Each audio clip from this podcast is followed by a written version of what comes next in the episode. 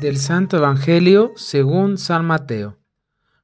Una vez que Jesús caminaba por la ribera del mar de Galilea, vio a dos hermanos, Simón, llamado después Pedro, y Andrés, los cuales estaban echando las redes al mar, porque eran pescadores. Jesús les dijo, Síganme, y yo los haré pescadores de hombres. Ellos inmediatamente dejaron las redes y lo siguieron. Pasaron más adelante, vi otros dos hermanos, Santiago y Juan, hijos de Zebedeo, que estaban con su padre en la barca, remendando las redes, y los llamó también. Ellos, dejando enseguida la barca y a su padre, lo siguieron. Palabra del Señor. Dentro de este caminar del Adviento en esta primera semana, celebremos junto con la Iglesia Universal la fiesta de San Andrés Apóstol. En el Seminario Mayor de Zamora, a la entrada de la capilla, hay un mural que todos los días nosotros, cuando éramos seminaristas, crecimos viéndolo al entrar a la capilla que narra esa pintura, este pasaje que escuchamos hoy, cuando Jesús llama a Pedro, Andrés, Santiago y Juan. ¿Quién era Andrés? Andrés aparece en el Evangelio como un hombre generoso, abierto y entusiasta. Era natural de Bethsaida, en Galilea, y hermano de Simón Pedro. Fue discípulo de Juan el Bautista y estando con él, conoció a otro compañero en el apostolado, con el que siguió una tarde a Jesús, que pasaba a un lado del Jordán. Comenzaba Jesús su labor misionera.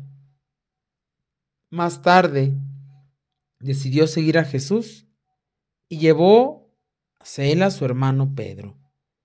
Andrés es el primer apóstol elegido por Jesús. Jesús lo primerió y él, con ese gozo y ese entusiasmo, no se quedó solo y llevó a su hermano Pedro, que juntos siguieron al Señor. Esta participación austera de Andrés en los evangelios, ya que aparece muy pocas veces, pero son signos del reino que él se fue dando cuenta.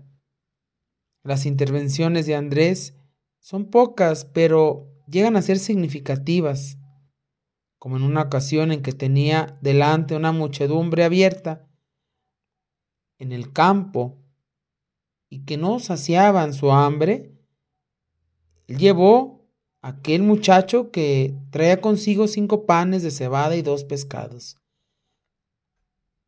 como invitándolo a realizar ese prodigio que hizo Jesús. Andrés tiene este legado espiritual de seguir los pasos tras las huellas de Jesús. Algunas características que podemos entresacar de cómo fue la vida de Andrés tuvo un corazón dócil para ser formado, ya que fue formado por mismo Jesús dentro de su labor misionera. Un segundo punto es evangelizador incansable, al estilo del buen maestro, del buen pastor, que fueron por toda aquella región anunciando y predicando la buena nueva del reino.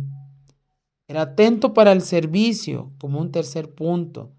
Servicio a los hermanos. Se preocupó por aquellos que no tenían que comer.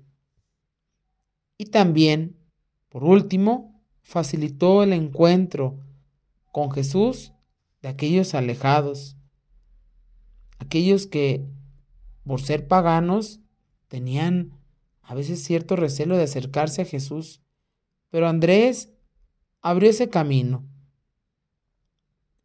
Jesús en este Evangelio llama a esas dos parejas de hermanos y hoy pondremos ese énfasis pues en Andrés. Yo creo que debemos de ser más como él. De que Andrés no se quedó solo con ese gozo de encontrarse con el Mesías, sino que fue por otros más. ¿Cuántos Andreses hemos conocido en nuestra vida que van por nosotros y no les interesa lo que pase? Nos acercan más al Señor. Él murió en una cruz en forma de X, después de haber evangelizado en Asia Menor, en Rusia.